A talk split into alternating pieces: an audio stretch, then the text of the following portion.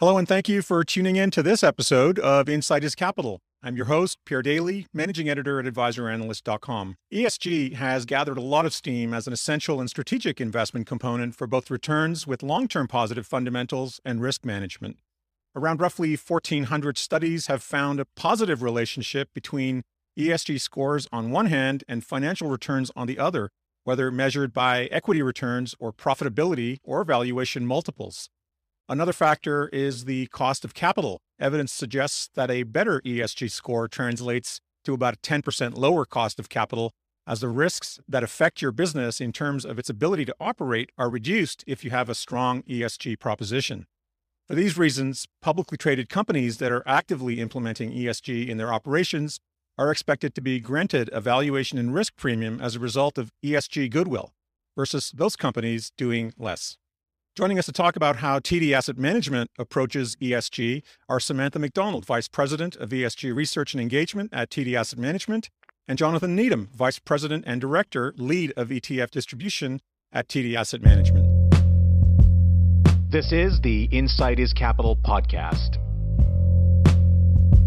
The views and opinions expressed in this broadcast are those of the individual guests and do not necessarily reflect the official policy or position of AdvisorAnalyst.com or of our guests. This broadcast is meant to be for informational purposes only. Nothing discussed in this broadcast is intended to be considered as advice. Samantha, Jonathan, welcome to the show. It's great to have you. Hi there. Thanks, Pierre.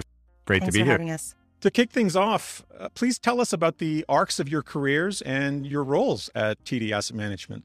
Uh, I'm happy to go first. Um, so I joined uh, TDAM a, a, little over a year ago, uh, and I'm a member, as you mentioned, Pierre, of our growing ESG research and engagement team. Uh, my focus on the team is to lead our stewardship efforts, so engagement and proxy voting. And I'm happy to get into to more of that uh, in, in, a bit more detail later. Um, but prior to joining TDAM, I spent almost 12 years um, at a leading global ESG research uh, and data analytics firm. I wore a number of uh, different hats over my time there, as one does uh, in a business that's fast evolving. So I was an ESG analyst. I did business development, relationship manager, operations, kind of you name it. Um, so, you know, I've been in the ESG space for quite some time. Uh, and it's really been an exciting um, place to be over the past few years, especially as the ESG investment ecosystem has, you know, sort of exploded. Um, so, you know, from a personal perspective, you know, it's been great to see how far the industry has come, and I'm, I'm really looking forward to where it's yet to go. Thanks, Pierre. And again, uh, great, great to be here. Um, so I, I, lead up the uh, ETF distribution efforts here at TD Asset Management. So I, I lead a team of ETF specialists, uh, work very closely with our national accounts team, so head offices across Canada, uh, in addition to our, uh, our, our wholesaling team uh, across Canada that supports the advisor community. So uh, I joined TD just over two years ago. It, has it, been a great uh, great team and a, and a great firm, uh, and certainly a lot of growth on the ETF side of the business, um, which I'm here to lead. So very very thankful for that. prior to that, you know, been in the business for for over a couple of decades. You, you can tell by the gray hair, um, through various roles and, and, various asset management firms. So I, I've been on the fintech side of the equation. I used to head up marketing uh, as well as head up distribution for one of the largest uh, asset managers globally. Um, and you know, prior to that, I spent the majority of my career supporting and working with the advisor community uh, across Canada. And I'm still a very, very strong believer uh, in the value of advice. Uh, and I think even more so today um, with, with the type of volatility we're seeing in the market. And I, I, would say even more so as a result of, of, investors looking to, you know, vote alongside their values, uh, vote with their investment right. dollars, and certainly need the guidance of an advisor to help uh, them determine what are the appropriate solutions uh, for them to help them reach their goals and still align with their values. Well, it's great to have you both. I'm really looking forward to our conversation. It's it's fair to say that ESG and sustainable investing is at the top of investors' minds, and a great place for us to start would be for you to share your perspective of what sustainable investing is within your firm's mandate. Samantha, can you talk about TDAM's engagement process and how that's a part of defining your approach to the issues of ESG? Maybe to take a step back at the first part of your question here around ESG investing and, and uh, what that means, I think uh, it actually can mean a number of different things to different people. It really depends on your investment objectives. Uh, and, you know, for us, we view it uh, as a spectrum of different goals, which are unique to each investor. So some investors may want to invest aligned with certain ethical or political beliefs. You know, I don't want to invest in companies that produce controversial weapons or tobacco products, for example. Um, right. You know, some investors may be first focused on impact, you know, wanting to invest with the explicit goal to address um, or solve environmental or social problems, which may also have a financial return. Um, but at the the TDAM, uh, you know, at the firm level, you know, our primary focus is what we call our ESG integration, uh, and this is probably the fastest growing space when it comes to ESG investing. And so, this is the systematic incorporation of material or financially relevant environmental, social, or governance factors uh, into the investment process. So, in investment analysis and investment decision making, uh, and here we do that across our asset classes. Um, we have a dedicated ESG team, uh, as I'm, I'm part of, um, and we ourselves are integrated in the investment group. You know, we report into the CIO, um, you know, who ultimately has oversight over our ESG strategy. You know, he's part of our key decision-making committees, uh, including our ESG committee and our, our, proxy voting subcommittee. And so I think that's actually an important place to start, uh, an important point to make about our governance structure when it comes to ESG. So, you know, we're not siloed from the investment process. It's it's quite the opposite. Now, in terms of your the second part of your question around um, uh, ESG engagement and where that actually fits in, uh, you know, and engagement uh, and more broadly stewardship is a really key part of our overall uh, ESG integration framework. So, on the one side of the framework, you know, with support and guidance from the ESG team, our analysts uh, and our PMs are considering ESG issues in their investment process, from active equity uh, and fixed income teams, to the quant teams to our, their alternatives group. Um, but our stewardship efforts really, um, you know, they're equally as important. Um, perhaps I might even venture to say, uh, you know, the core uh, or the centralizing aspect of our ESG strategy. So stewardship, uh, engagement, um, and proxy voting, um, you know, is defined as investors using their influence over investees uh, and other stakeholders to maximize overall long-term value. Um, and I think, especially for our uh, passive funds, uh, engagement uh, and you know proxy voting too for passive equity is how we're able to express our ESG integration there. You know, there isn't an active process of stock picking for those mandates. Um, and we engage our portfolio companies in many different ways uh, and via you know various channels. Um, from an, a direct engagement perspective, um, you know we've developed an annual focus list approach. So this is where we're targeting companies where performance may be lagging, but there is opportunity for uh, meaningful improvement over time. Um, our, our focus list uh, approach has evolved from last year and will continue to evolve. But in 2022, we um, have four specific focus categories um, overall ESG, poor performance, uh, climate change, um, uh, human capital, and human rights. Now, that doesn't mean that we don't engage on other topics. Uh, you know, we definitely engage companies on other issues, uh, other relevant issues, and of course, beyond our specific focus list companies. But you know, having this defined set of companies to do deep engagements uh, engagements with, you know, we believe that um, you know it's best practice when it comes to achieving positive outcomes. Uh, and all of this complements um, our you know, other collaborative engagement efforts with other major investors through organizations like CCGG uh, or Canadian Coalition for Good Governance. Sorry, a lot of acronyms. Uh, Climate Action 100 Plus, okay. Uh, Climate Engagement Canada, and, and CDP. Samantha, can you describe a good example or, or uh, your favorite example of shareholder engagement and stewardship that, that um, really st- stuck with you? I don't think I could pick just one. I think we've actually done quite a, a bit of work uh, over the past year in particular. Um, you know, since I, I joined uh, into enhancing our engagement program. Um, in, in general, you know, these engagements are, are not meant to be combative. Uh, you know, they're, they're long-term um, uh, collaborative uh, uh, relationships, multi-year engagements. So we've built a lot of relationships with our, our portfolio companies. Um, you know, there's an ongoing feedback loop, you know, where we share our, our principles and our expectations. Um, and, and, you know, it's a two-way dialogue. So uh, I think a lot of, we've had a number of conversations with companies uh, over the past year um, that have been, um, I would say, you know, we already can see some progress. And I would say, uh, without naming names, um, you know, I think the companies that uh, are actually starting out on their ESG journeys, you know, we've seen already uh, very quickly um, our own impact. Um, you know, these are companies that have limited uh, disclosures. You know, they're kind of sort of, you know, uh, in the first stages of navigating the ESG reporting, uh, you know, expectations, um, you know, the regulatory frameworks that that are requiring all, all, this different data. And I think it's been really helpful for us, uh, or for them, sorry, to speak to us as our their their shareholders um, uh, and provide that feedback. And so, you know, we've provided feedback on um, you know, good tar- what are best practices when it comes to you know setting diversity targets or environmental goals and so on and so forth. So for me, those are are kind of low hanging fruit in terms of impact, and those have have stuck. And I, I do feel like you know those are going to be relationships that we carry on uh, for quite some time. Um, I, I, think the other uh, ones that that have really um, kind of moved the needle are our uh, investor collaborative engagements. So Climate Action 100 Plus, for example, and there's the new Climate Engagement Canada that we're involved in.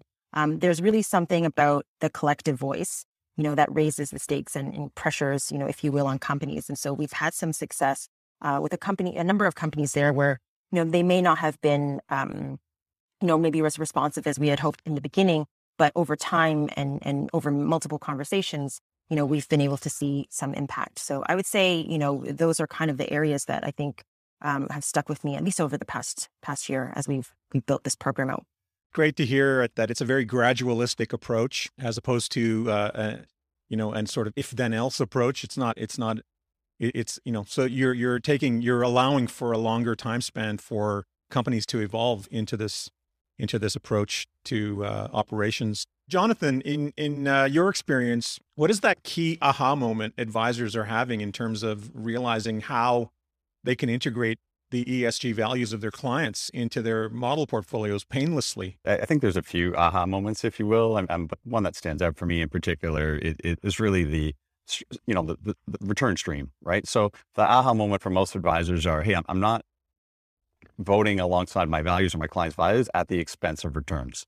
And so for them, it's a matter of can I, you know, um, align um, my clients and my, my value system uh, in the construct of a portfolio in order to help my clients achieve their goals uh, while not sacrificing returns. And I think that truly has been the aha moment when I can show uh, my advisor community that you know ESG is really putting on a risk lens, uh, and you are getting that kind of uh, you know uh, risk reduction uh, and that premium valuation for client, for companies that are doing the right things.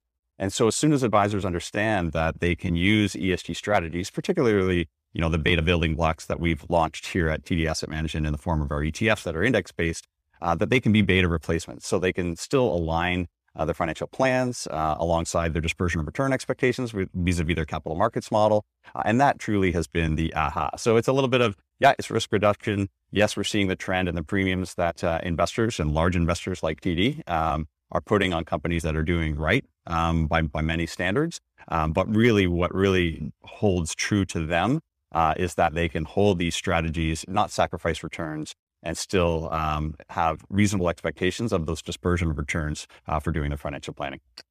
And how can investors think of this in terms of alignment with their personal values? Samantha covered it really nicely earlier, and you know that's the role of the advisor is to help that investor uh, determine what solution is appropriate. You know, depending on whether they're, they're you know what type of values based or impact based strategy they're looking for. Now, in the case of uh, you know the, the, the five ETFs uh, that I that I support and help distribute here for TD Asset Management, um, you know those are a little bit um, more broad-based strategies. So, like I said previously, um, you know when you can get Canadian, U.S., and international equity exposure uh, that looks and feels uh, a lot like the return of the underlying benchmark or the broad-based benchmark, I think that gives the the comfort level um, from the advisor uh, in terms of the predictability of returns. And of course, it gives the investor that comfort that they are, uh, you know, screening for ESG companies, controversial companies that are removed as a result of controversial scores, if you will. Um, they're getting access to a diversified uh, basket of securities uh, that have some of the lowest ESG scores. So lower is better uh, in the case of the right. Morningstar Sustainalytics rankings. And so I think that's really, really key um, for our, advisor and our investor community that they know they're, they're getting rid of controversial companies. Uh, they're, they're, they're, removing certain controversials uh, like tobacco, firearms, and gambling. Uh, so some of those negative screens. Uh, but more, more importantly, uh, they're weighting their portfolio um, and the underlying securities of that portfolio uh, greater to companies that have a lower ESG score. And I think that's been a sense of comfort in predictability of return streams, but also, you know, it doesn't hurt that ESG is in the title. Uh, and then when they do a little bit of a due diligence on what the screening methodology is, they feel very comfortable um, with the outcome and the output of, of the portfolios. So there's this widespread notion among investors that investing a la ESG means having to make binary decisions about investing in things like energy, mining, and commodities producers that are currently partaking in the inflation fueled bull uh, that's been unfolding but that's just not true, is it? We don't think so. I mean, and Samantha can elaborate, but certainly, yeah. you know, one of the benefits of the ETFs that we offer at TMEC, uh, like to talk in tickers for Canadian exposure, uh, TMEU for U.S. exposure, and TMEI uh, for international equity exposure. And we'll talk about the fixed income later. Um, really, the, the, benefit of these is they're they're fairly sector neutral, um, so plus or minus minus two percent relative to the broad base uh, markets.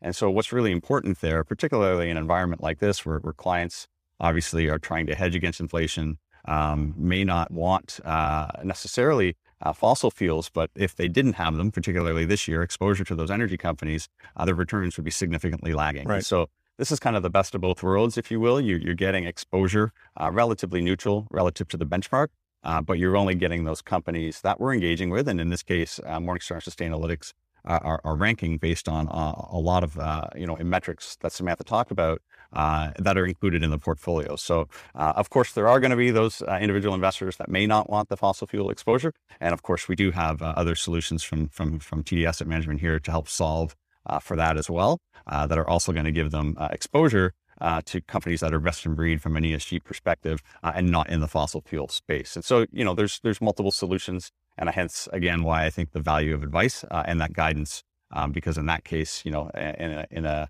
in a you know market environment like we're seeing today, uh, those strategies which have held up quite well uh, would still be lagging somewhat relative to a strategy that does have some fossil fuel exposure uh, in it. What are some of the recent trends and most unique, meaningful opportunities that are happening in ESG? I like to look at industry trends from from an assets and, a, and a, an asset gathering perspective, right? Because that's truly indicative of uh, how investors, you know, institutional advisors and retail are feeling about their uh, about their money and about their values. And certainly, um, you know, we, have seen significant adoption of ESG strategies. We've seen, you know, a proliferation of product uh, in the marketplace to help solve uh, for investors, uh, allow them to obviously solve for problems that they have, obviously uh, help them achieve their financial goals, um, but obviously uh, to allow them to vote alongside their, their value system. And so a significant amount of product growth, significant amount of asset growth. Uh, we've certainly seen, you know, uh, a massive adoption on the institutional side of the equation, uh, and that tends to then follow suit to the advisor and the end investor. And in many cases, it's been uh, the end investor demanding and requesting it. Uh, in fact, you know, as I mentioned, you know, working with advisors for uh, the last couple of decades, I'm really encouraging them to broach, to kind of have that conversation with their with their investors, because um, most of the studies that we've done and third party studies that we've read have shown a significant amount of investors are looking to uh, adopt and integrate ESG strategies, um, but a significant number of advisors have not spoken to their clients about it, and so there's a bit of a gap. Yep. Uh, and that trend I'm seeing is, is starting to close, um, particularly uh, as investors uh, start to, I'll say, pay more attention to their portfolios uh, and what they're holding and why they're holding it and of course they get pressure from their their children and their grandchildren uh, to do so. Uh, and certainly that's a, a, a, trend I'm seeing. In addition to the significant uh, transfer of wealth that's happening, right, from the older generation to the younger generation, and uh, as a result of that, uh, you know, advisors are having to, in some cases, listen to their clients' yeah. Uh, goals and values of trying to integrate ESG. And so I think there's going to be a lot more of that pull from the end investor. Um, but for the most part, I'm seeing advisors getting ahead of that. Uh, as they always have done, and, and be very educated uh, on what exposure they can get for their clients that's going to still align with their financial goals. Absolutely. I, th- I think for advisors, the key is um, ha- having made the time to get to know exactly what, what ESG actually means. Very interesting, Jonathan and Samantha. Thank you. I, I, um, I want to change gears and uh, talk about the three different strategies, the three different equity strategies within um, TD Asset Management. Um, let, us start with the Canadian strategy. You mentioned TMEC, uh, TMEC already, which tracks the TD Morningstar ESG Canada Equity Index. Um, how are you addressing the Canadian market in TMEC, which is rich in energy and commodities, which are potentially seen as negative from an ESG perspective? The, the strategies have been adopted and successful, particularly for those that are looking for broad based beta replacement. And so the way in which these strategies are designed is, like I said earlier, is you know they're going to be relatively sector neutral, plus or minus two percent. And so you are going to get that that energy exposure, um, but of course you're getting you know the names that are best in breed in terms of uh, what they're doing and how they're working with their communities and how their you know their, their executive team is, is diverse in nature and uh, how they're addressing uh, decarbonization and so on and so forth. And so um, you know, a couple examples, you know, yes, we own some Suncor and yes, we own TC Energy. Uh, and those have been great uh, companies longer term. And as as, uh, as Samantha mentioned, it's really important, uh, I think, and, and we think here at TD Asset Management, to be at the table, um, to have a- investment dollars with firms like that uh, to help them uh, move along the path of, of doing good, if you will, and continue to do better. And so, not only are you getting that exposure within TMEC, which obviously has has helped clients significantly this year relative to a lot of other uh, strategies, um, but you're making sure that you're getting the energy names that are, are best in breed, if you will, and are moving in the right direction. Um, and so I think that's that's really, really important um, for the advisor community. It allows them to understand what they're getting. Um, you get that more kind of predictable uh, rate of return, particularly relative to the, the benchmarks that clients track uh, when they look at the paper, S&P TSX Composite, right. S&P 500, so on and so forth. And so I think that's that's uh, why we built that strategy the way in which we did. The other thing, you know, I think that's important to to address is and to highlight is, you know, we did it in an extremely cost-effective way. You know, 10 basis points, and so a very low cost hurdle for investors to align their values, um, you know, with their investment strategy. Um, we also happen to structure it in such a way where you're getting two thirds of the market by market capitalization. So it really is truly, um, you know, going to act uh, a lot like the broad-based benchmark. Obviously, differences um, as a result of the underlying holdings and over different periods of time, but you know, over a longer period of time, um, you can expect very similar risk-adjusted returns, slightly better, particularly from a risk lens. And obviously, we have you know index data to support that. Um, but that that to me has been really important. Uh, these also these ETFs, both the Canadian one you mentioned uh, and our U.S. and international exposure ETFs, um, have, have, been ranked, you know, five star, uh, you know, globe ranking, uh, which only 10% of funds and ETFs in Canada can say that. Uh, we also got uh, recently awarded a Corporate Knights Award. Um, again, just reinforcing that these strategies have done what they're meant to do um, in terms of getting the exposure that we know that Canadians want, um, while also giving them exposure we know they need. Um, and so I think that's uh, how, how we built that, uh, that, that complex, if you will, of, of uh, ETFs in partnership with Morningstar Sustainalytics. Tracking error is a big deal when when you're building a portfolio, and if you you know if you if you advised your client to do something, uh, uh, you know, in in uh, lieu of their values, and then it wasn't working in terms of the line items in their portfolio, then you know you'd be faced with that dilemma, and that's that that seems to be an issue that I think a lot of advisors typically are are concerned about. Uh, you know, in any sort of forward-looking investment planning exercise. I, I would also add that the the wide acceptance of ESG is also getting credit now with causing unintended consequences, notably the problem of demand for decarbonization outstripping the supply of decarbonization. Um, some some folks would say this is ironic. This has led to a deeply underinvested energy sector, uh, shortages, for example, over the last decade.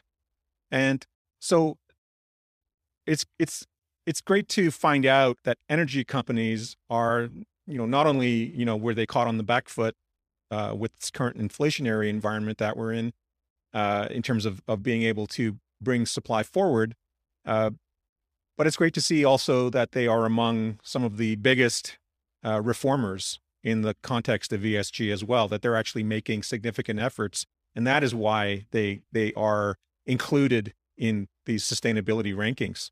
Samantha, what are some circumstances that would lead you to consider divesting a holding? Like what what would it come to in order for you to make a decision like that? Divestment is definitely a buzzword these days. I think particularly around, you know, when it comes to the fossil fuel industry, is a lot of talk about divestment. Uh, for TDAM in general, you know, our emphasis really is on engagement over divestment. Divestment for us really is a last resort. I think, especially if you think about it, uh, when it comes to pursuing, you know, real world outcomes. Um, you know, uh, I think you know the key point is is for us is there are a lot of unintended consequences when it comes to to to divesting. You know, for example, if you know we divest our investments or you know we're shifting assets into um, other uh, um, other hands, you know, uh, I think there's been trends of, of assets moving into private hands where there may be lower scrutiny of, of ESG performance or lower ESG standards, and you know, we as investors end up losing um, our influence or our seat at the table uh, when it comes to these companies. And so, for us, it's much more productive. I think again, if you're thinking about real world outcomes, um, to to to um, maintain our ownership in these companies so that we can have those that that influence and we can have those discussions. Um, you know, towards um, you know when it comes to fossil fuel industry and climate change, towards a just transition um, uh, to a lower our carbon economy. Um, uh, I think you know. That being said, uh, doesn't mean that divestment doesn't have a place. I think in an active ownership strategy and a comprehensive stewardship strategy, uh, engagement isn't a perfect science, uh, you know, and so if engagement efforts are not productive and you know we're not seeing progress, I think there are um, you know some ex- uh, escalation methods that we could explore, which might include divesting, it might uh, include reducing positions in companies. Um, it could also mean you know things like voting against board directors, but I think any escalation process that you know we employ, um, you know, that decision would require thoughtful and, and thorough uh, consideration by TM and all relevant, uh, you know, internal stakeholders. So, you know, again, engagement is the preference, divestment is the last resort. Um, but, but you know, I, I think it, it, it, could have a place um, in the conversation uh, with thoughtful consideration um, taking place. Thank you. What do you see from your side of things? Uh, are some of the unforeseen or unintended consequences and opportunities that ESG has been a catalyst for or provoked? Uh, I think, like I said, the the unintended consequences and, and why you know I, I, again to to be maybe a bit repetitive, but but hit the nail on the head a little bit here um, is around uh, uh, um, you know the divestment, the slew of divestments that we're seeing. Uh, you know, every headline these days seems to show an investment manager divesting out of uh, you, you know energy companies or the fossil fuel industry and you know, for us, we don't want to have that, you know, uh, uh, that that knee jerk reaction, and and so, uh, um, you know, because we have been seeing, and I apologize, I don't have any the stats in front of me, but my colleague uh, had just shared some, but how many assets have transferred into private hands, uh, where you know, again, we don't have a seat at the table, you know, a, a, lot less scrutiny on ESG performance and ESG standards. So I think that's a big concern. Um, I think the other opportunity, maybe, you know, an opportunity angle here for us at least is, you know, I talked about engagement and engagement with companies, but I think that's, it can't stop there because companies themselves um, can only, I think, do so much, right? They have to operate in, uh, you know, they have to have an, uh, an environment that is conducive or regulatory and policy environment that is conducive to, to, to a transition. And so for, for TDAM, you know, one of the things that we have taken on more of, and we plan to do more of this, is to actually engage the policymakers. You know, an issue like climate change is a systemic one. You know, it involves all stakeholders. It needs all stakeholders at the table: uh, fossil fuel companies, investors, um, you know, civil society, as well as you know, policymakers. And so, you know, we've been doing some engagement. Um, uh, you know, with with policymakers, with the regulatory bodies, as well to kind of push um, that that regulate regulatory uh, environment forward and, and to progress. And so, not just on climate change, but things like you know, we talked a lot about you know climate change, but you know things like uh, you know diversity, uh, diversity, inclusion, and expectations around the S. Uh, uh, um, you know, I think that's that's also really important to the ESG conversation. And so, you know, I think there's a, there is a lot of opportunity for investors to play a bigger role in engaging the policy side. The only thing I think I would echo is that you're hearing a lot about you know engagement versus divestment um, the importance of having a seat at the table. Um, you know, we're, we're here as fiduciaries to help influence the right actions, right? And so we want to hold these companies accountable um, to doing the type of transitions that we know is important uh, for the better good of society, if you will. And I think that's, you know, the, I'll say a lot of the times the missing link for that end, end, end client and end investor, um, you know, particularly when it comes to, to owning uh, companies that are, you know, in the fossil fuel business is we need to be there in order to make sure we have that voice uh, and we can, you know, engage them um, vis-a-vis our voting power, right? right? Particularly at the size and scale that uh, a firm like TD Asset Management is, with over 400 billion in AUM, right? And so I think that's that's really important. Uh, and a lot of these uh, fossil fuel companies are are leading in terms of that energy transition. Um, and I think you know, some of them are going to be some of the, the, clean energy companies of the future uh, because they have those, uh, you know, they have the resources in terms of human capital. Um, they, you know, they have the scientists on staff. Uh, they're very familiar with working with the type of technology, and so uh, I think that to me is really the importance of what we're doing here at, at TD Asset Management, taking a very active mm-hmm. uh, voice and an active role in how these companies, uh, uh you know, embrace mm-hmm. and transition yeah. over time. They're definitely yeah, some of it, the biggest allocators to low carbon solutions, and so there's a lot of opportunity. Uh, I think there as well, like business opportunities for them. And so, you know, again, you know, we want to be part of that conversation. And the key, the key, I think, from what you've both said, is that it's not a black and white approach. It's very moderated. It's a very, it's taking a moderate stance and a gradual approach to ESG rather than than some of the more extremist views that have maybe shaped perceptions out there of, of what ESG is. So a, a more gradual approach actually allows for more time for more evolution of companies uh, into this process. I'm curious to know in your international ESG strategy, um, I believe it's similar to the other methodologies or rules that that apply to hmm. uh, TMEC and TMEU, um, the the U.S. mandate, which we'll get to in a second. But I'm curious to know because in the international space, you have a, uh, uh, you have multinational companies that are that are working, uh, you know, in let's say as many as hundreds of countries. And, and then we have this geopolitical thing that's happening right now uh, with the war in the Ukraine and, and, and sanctions. How do you navigate? How does the uh, sustainability rankings in the Morningstar Index, um, how does it how does it navigate the geopolitical landscape and and uh, you know all the potential pitfalls that that has created uh, more recently. The good news is I could tell you the approach and the strategy because this rules space like a back of the napkin type of approach, and I'll do that um, very briefly. Um, but the reality is behind the scenes, there's a lot going on. Um, you know, the type of research and due diligence that Morningstar has done, um, you know, th- through their acquisition, uh, partnership slash acquisition of Sustainalytics is there's a lot going on. I mean, there's over 80,000 publications on a daily basis that they are reading. You know, the robots are reading and screening uh, in order to make sure, you know, if, if some controversial uh, event happens for a company, they're catching it in real time and obviously reassessing the exposure within the portfolio when it gets reconstituted and rebalanced on a quarterly basis. But the back of the napkin kind of approach, if you will, is we take the entire universe of stocks, um, you know, call it the, the Morningstar Broad Index for the MSCI uh, EAFE Index as an example. Uh, we then uh, essentially do some negative screens. So any company that has a controversial score of, of four or five, so uh, greater than three, if you will, uh, is removed from the portfolio. Uh, we then screen to remove tobacco, gambling, and firearm companies. So there's that negative screens. Uh, and then we're scoring and ranking, or Morningstar Sustainalytics is scoring and ranking uh, the remaining companies, and then weighting uh, according to their their scores. And so the lower the scores, the, the greater the weighting. And so, long story short, the, the, the outputs, you know, 360 plus holdings. So, you know, a very large number of small bets, which is what you're uh, expecting to get when you're buying a, a broad index based solution. Uh, it is managed to track very tight tracking error relative to that index with the in-house expertise that we have at TD Asset Management. One of the few uh, asset managers uh, that have and can say that we do that here in the Canadian market right. Uh, for Canadians, by Canadians, if you will. And so, very tight tracking error, uh, multi-decade history of, of index expertise. Um, and then, you know, if I were to give you the, you know, the ESG score for those who really track Morningstar Sustainalytics, uh, right now it's running at like 19.43. And so um, your outcome is essentially uh, a very uh, attractive uh, ESG score, uh, a very diversified portfolio that is five globe sustainable rating.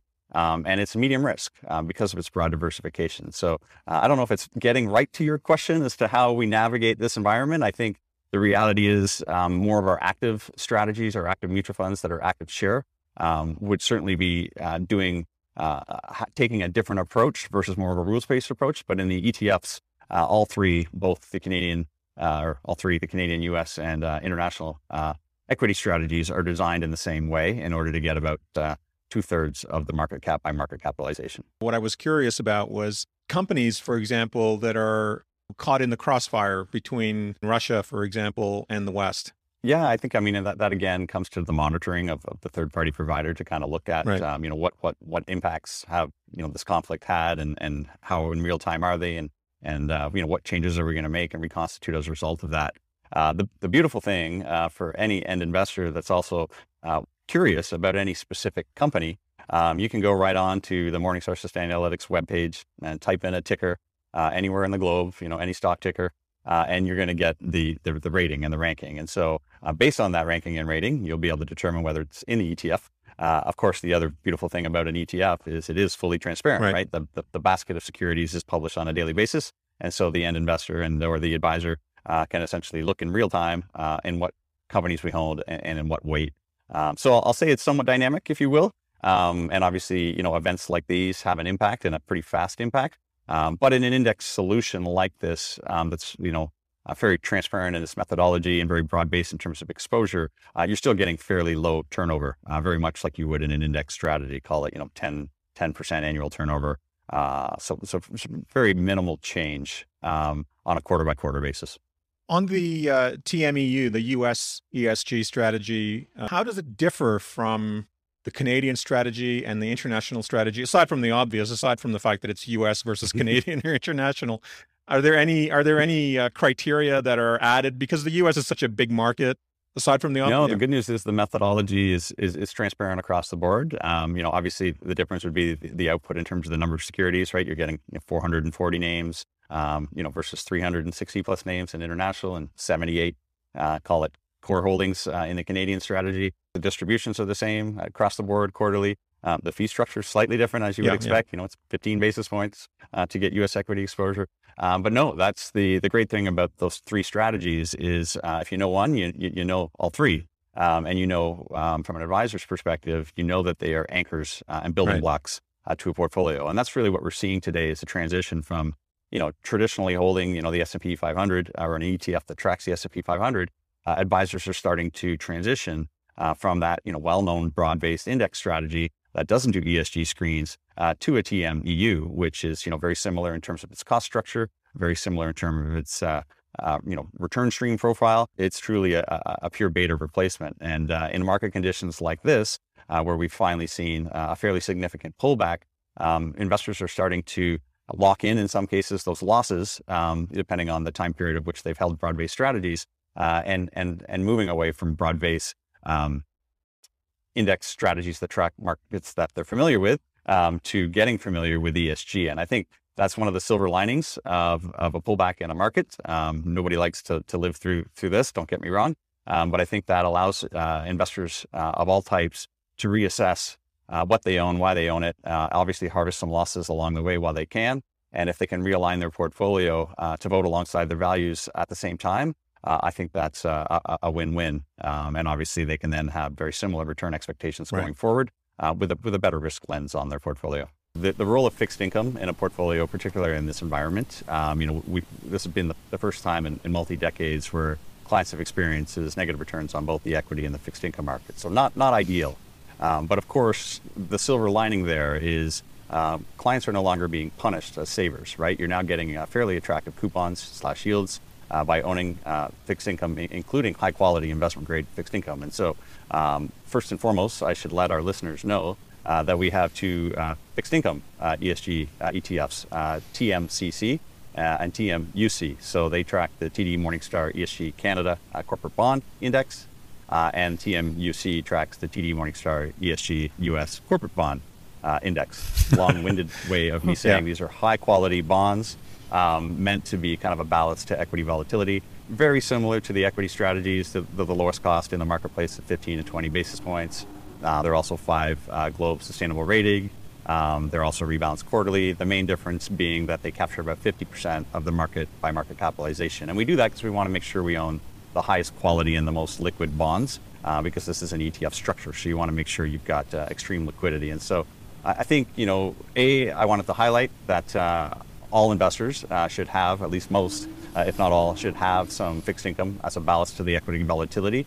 And particularly today, where TD Asset Management's view is that uh, you should likely be adding to bonds in this environment um, because you're getting a, attractive coupons. The, the damage has been done, if you will, um, and high quality bonds in particular. So uh, thanks for allowing me to do that. Excellent point. Um, so building blocks, maximum diversification, low tracking error, or none. Are there any specific rules that that you can highlight within the Morningstar ESG indices that that uh, stick out for you that that are important? From my perspective, it's it's really what happens behind the scenes. Um, and I won't bore you with all the details, no. but it is quite fun um, when you start to look at, you know, why is this company included and why is that one not included? And, and you know, if something happens, how long are those companies held uh, accountable before they get reconstituted in, into the index? And, you know, I can, I can tell you it's a quite long period of time. Um, you know, Volkswagen comes to mind with their emission scandal. Um, obviously still not a part of, of those strategies. And so I think um, to me, I think the the behind the scenes, the, the getting into the weeds, is really what makes uh, the difference uh, of these type of strategies. Uh, what I can tell you too, Pierre, which I think is helpful probably for listeners, is how we differ from our competitors. Right.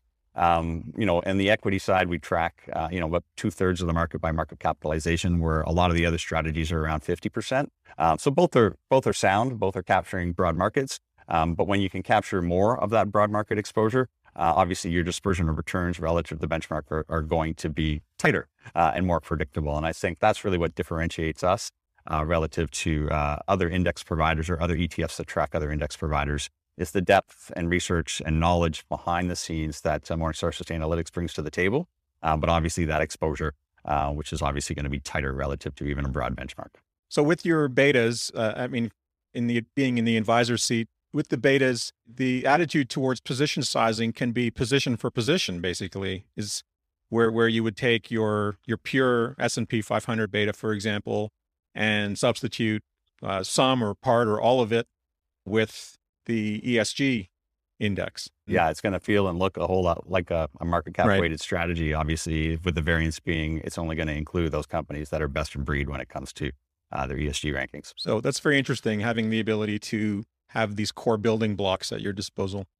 Um, what additional research are you and your team doing to support the integrity of these indices, uh, Samantha? I think with these particular ones, you know, we don't add uh, a ton uh, directly to to them, um, but I think a lot of the work that we do is in you know our due diligence process, uh, in the research providers and providing feedback um, uh, to them in terms of the data that we're ingesting or the the the, the groups that uh, you know we choose to partner with, and so our ESG team brings a lot of that expertise.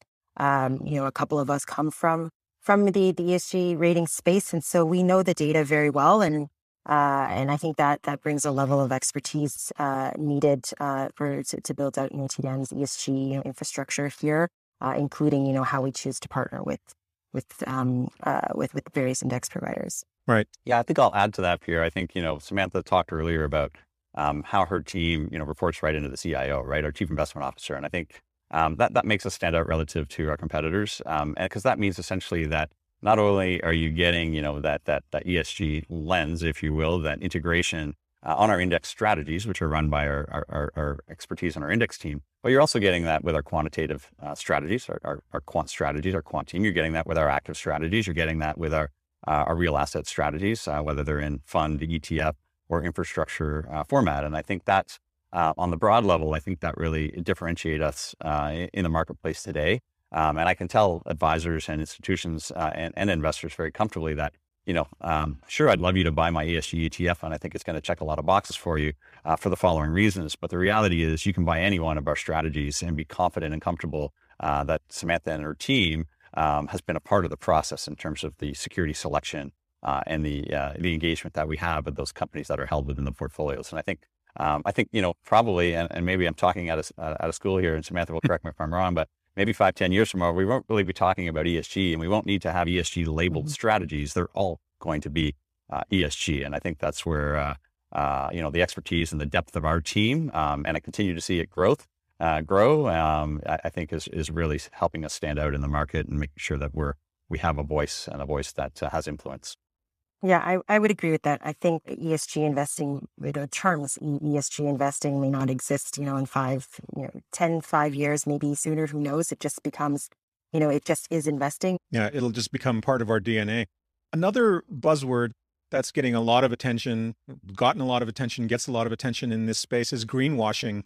So please share your perspective on on what it is to you and why should advisors be concerned or aware with the implications? For, for me, green, greenwashing is pretty simple. It's it's pretending to care but not really Yeah. caring. Um, and I think that's really what what what what we're seeing in, in many cases is you know a, a marketing spin that's unsubstantiated, that's um, not accurate, that's misleading.